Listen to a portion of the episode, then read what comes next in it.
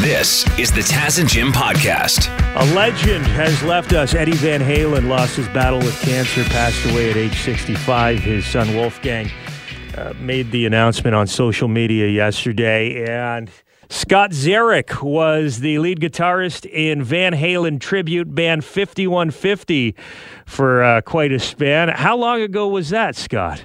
Oh boy, it's, it seems like a lifetime ago, Taz. Um, that was mid 90s to early 2000s. Yeah. And you can shred like like Eddie. Um, what drew you to Eddie Van Halen's guitar playing? I think it, the the biggest thing was the passion and the conviction in the playing.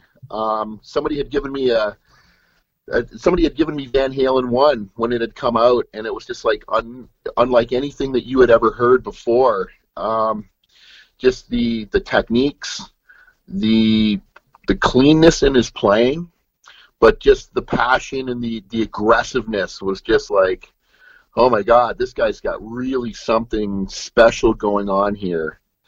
So it was I was I was hooked, and it was like one of those defining moments where, you know, this is what I want to do. It was like a it, it's something that had really just touched your soul.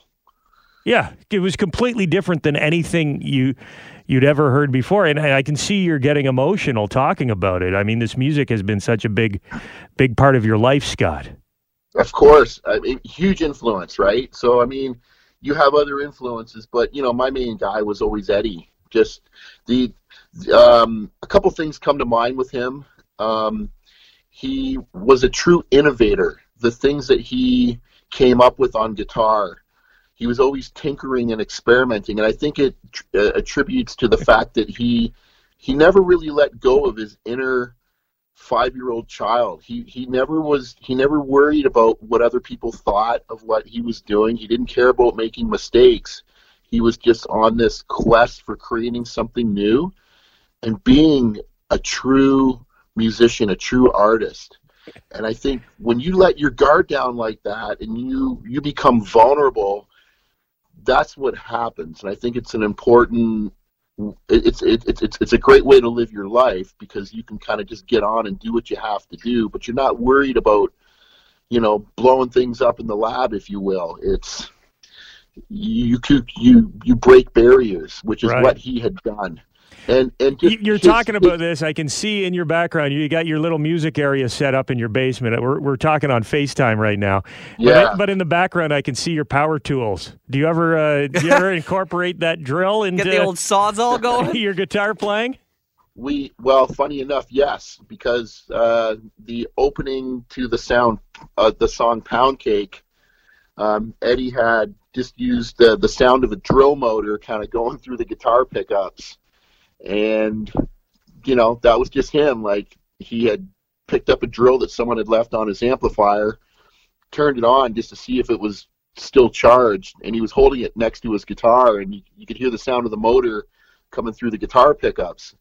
So typical Eddie just found a way to make something musical out of it. So yeah, pretty awesome, man. Yeah, absolutely. So what what was special about his guitar playing? Was it the, uh, the, the technique? Was it his speed? Was it the way he'd hammer on the strings? All the above. So he, I mean, a, a little bit of a background. Like his dad was a world class clarinet player. There was a lot of music in the family. He was a classically trained pianist, and some say that he was actually a better pianist than he was a guitarist. So he had a huge musical background um, he kind of plays it down like, oh, it's nothing. I can't read music, but it was something very special. He was able to take that musicality and training and apply it to the guitar, which gave him a huge advantage, especially at the time, because there was really nothing around in terms of guitar education in the early to mid set or early 70s when he was really woodshedding it. So um, he he was constantly playing. Like he would play 12 14 16 hours a day.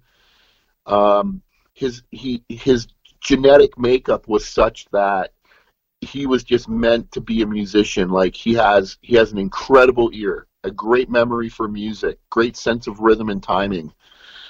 And top that off with sitting down and learning every single Eric Clapton, Jimi Hendrix, Jeff Beck, Billy Gibbons solo, and being this innocent creative genius. I mean, boom! Like you, he had a wealth of knowledge to draw on, and developed a lot of techniques. So, I mean, everyone when they think of Eddie, technically, everyone thinks of him as you know the guy that does all the fretboard tapping but to me that was such a small percentage of his playing like he is was an incredible rhythm guitarist um, he would combine chord progressions with riffs um, he had a great way of inventing the wheel he would take common common chord progressions like i heard you playing panama you know kind of on, yeah. the, on the lead up into this and it's really just that intro is just four chords, but the way he spins the same four chords that everyone else plays that is almost generic, he reinvents it into something totally new and exciting.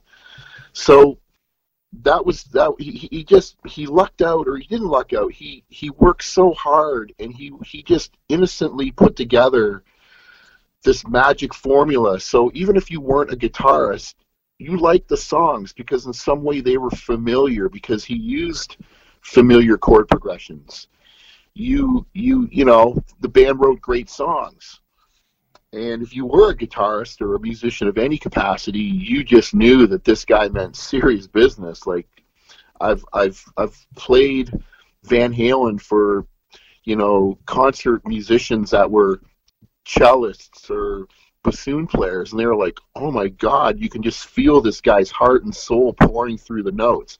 It's like when a virtuoso violinist picks it up, picks up the violin, plays one note, and everybody turns. It's like yeah. you, heads turn. You know, it's like that. There's something special going on here. Scott, you're giving you're giving me goosebumps, man. You you have the passion for music. I mean, that's what it is. It's talent, hard work, and passion combined. And Eddie Van Halen definitely checked all of those boxes. You bet, man. You bet. You actually went down to Los Angeles to to learn guitar to train uh, down there on the guitar, and you've met yep. Eddie Van Halen a number of times. I have. That's correct. So I've met him just out personally. I've met him through the through the tribute band. Um, really, really super nice, great guy. Um, Would he see you play? What's what's that like? Eddie Van Halen watching you play like Eddie Van Halen. We never we never like formally kind of checked each other out or played. It was just kind of like you meet someone out in passing. So there was a there was a club in in the LA area called the Baked Potato, and it's where all the musicians would hang out on a Monday night and jam. And real heavyweights like guys like Steve Lukather, Vinnie Colaiuta, Simon Phillips, so I would go down on Monday night and there'd be jams. So, but it was more of jazz based. But I got up the nerve to get up and start jamming like Autumn Leaves, Blue Bossa, and jazz standards and whatnot. Eddie happened to be in one night, and I think I was like talking with Steve Lukather, and Eddie and Steve are really close. So it was just being able to kind of like have a little bit of a conversation with him but we didn't talk about guitar. I've always, I don't know, I guess when I meet people, I don't want to inundate them with the same questions. So I knew he was a huge car buff and really liked Lamborghini uh-huh. and stuff. So it's like I just wanted to talk about cars and whatnot. So kind of, you know, like that's all the guy does is people want to talk to him about guitars. And it was interesting because he really engaged in the conversation. So it was nice. It was just like having a normal conversation with someone instead of like, oh my god, like how did you do that riff that riff on eruption or what's that riff on panama or you're so good. Okay scott don't geek out here. You're having a conversation with eddie van halen. Don't yeah. do it. Don't ask about eruption. Yeah yeah yeah exactly. So I don't know, just a normal person conversation. Speaking of eruption, that is, uh, well, when you say Eddie Van Halen and people think of uh, groundbreaking, uh, eruption from that 1978 debut album comes right. to mind. And you have your guitar on right now. You're going to break down eruption for us. Yeah, I absolutely can. So the thing about eruption was it was like an etude for Eddie. So an etude is a study piece and if you play classical music, you played studies that worked on various techniques. So it could be working on left hand technique, right hand technique, or whatever, depending on the instrument you play. So um, Eddie had kind of written these little sections that feature different aspects of his playing. And I think there's like six sections in total, like six little parts to the song. When they were recording the album, producer Ted Templeman went out to all the shows, and Eddie was always playing these little snippets backstage repeatedly, and, and also as part of his solo, like during the live performance. And one day Ted was like, you know, hey Eddie, what is that? Like, what do you keep playing? And Eddie's like, oh, it's nothing. It's just a warm up. And Ted's like, we, we got to record this, man. And I think typical Eddie was just really, you know, ah, I don't think it's very good, whatever. So they went into the studio and they did two takes. And they and I think they, they took the best parts of each one. I don't know. I wasn't there. Right. You know, the only one that really knows is Eddie and Ted Templeman or and Donn Landee, who would have been the producer at the time or the engineer. Um, so that's that's kind of like you know that solo just really changed rock guitar history forever. Absolutely, every, every it single blew everyone's that, mind, man.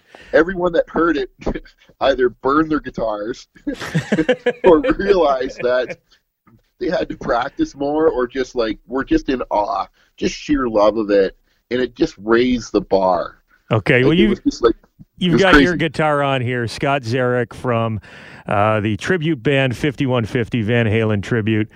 Uh, for Eddie, rest in peace. Let's hear you do a little eruption for us.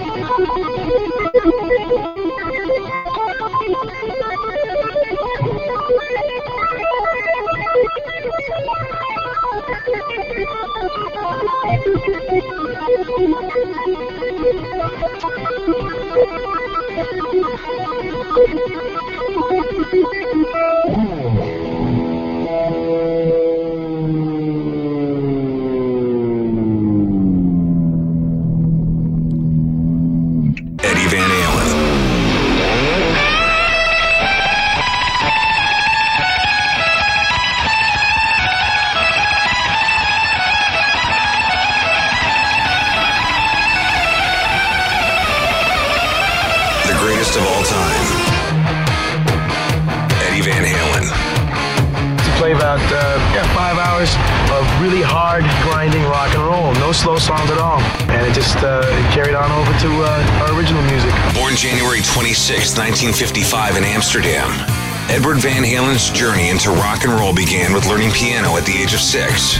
After switching to drums, then finally to guitar, he would go to form his first band with his brother Alex when Eddie was just in the fourth grade. Eddie and Alex would continue to make music together through their teens, through college, and for the rest of their lives. In 1972, Van Halen was formed. In 1978, after the release of their first album, the world first took notice of Eddie Van Halen.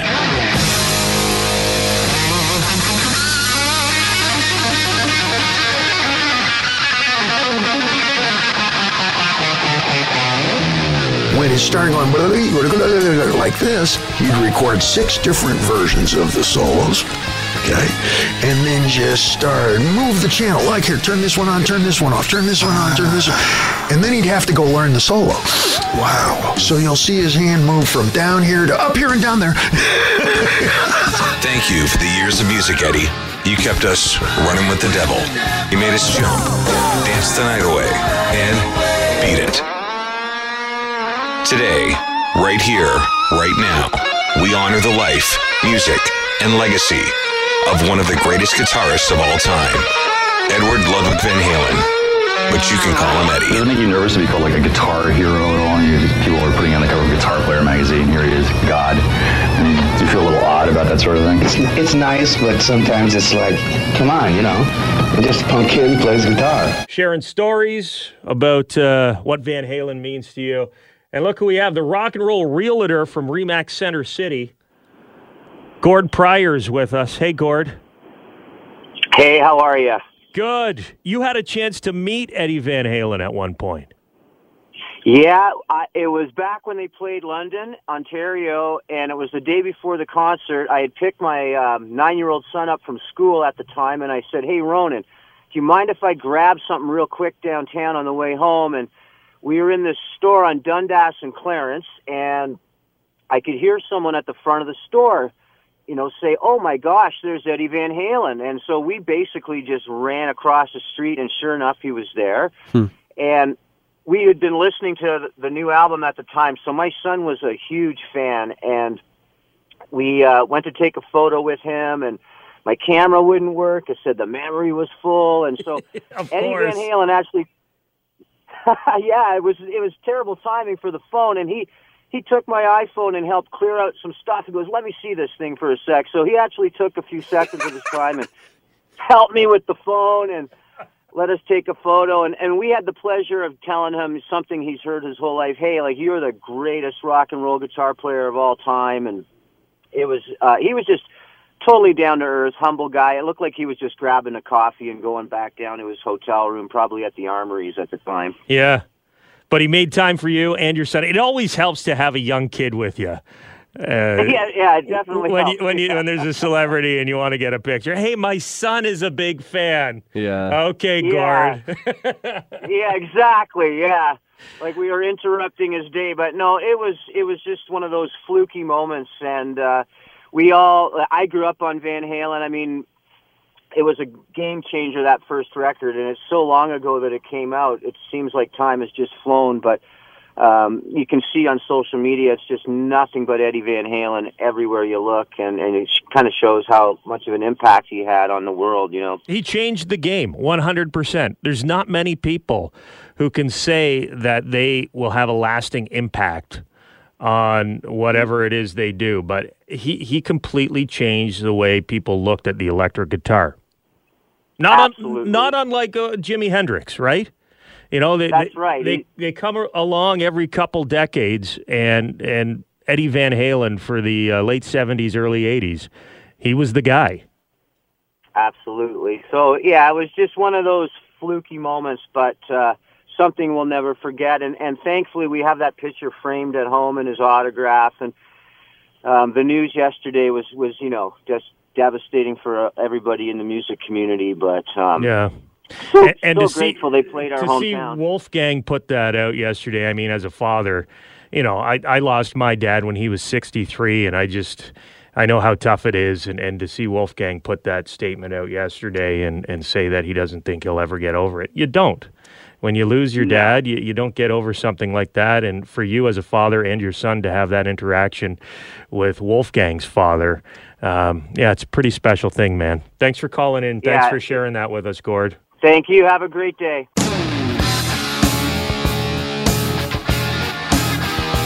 If I had taken lessons and learned by the book, I would not play it all the way I do. Instead of reading a book, I wrote my own. Because of the things that I created technique wise and whatever the way I play, they had to reinvent a whole new way to write music because they could not explain with regular notes what I was doing with this hand. So they had to create a whole new thing called tablature.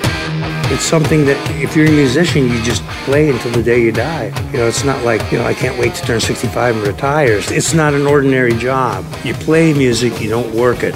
But at times it can be hard work to be able to play it. Happy trails to you till we meet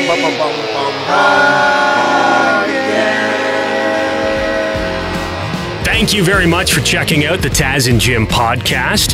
If you want to listen to us the old fashioned way, live on the radio, you can do that on FM 96 in London or Y108 in Hamilton, weekday mornings from 5.30 until 9.30. Or subscribe, keep downloading the podcasts, and we'll keep talking.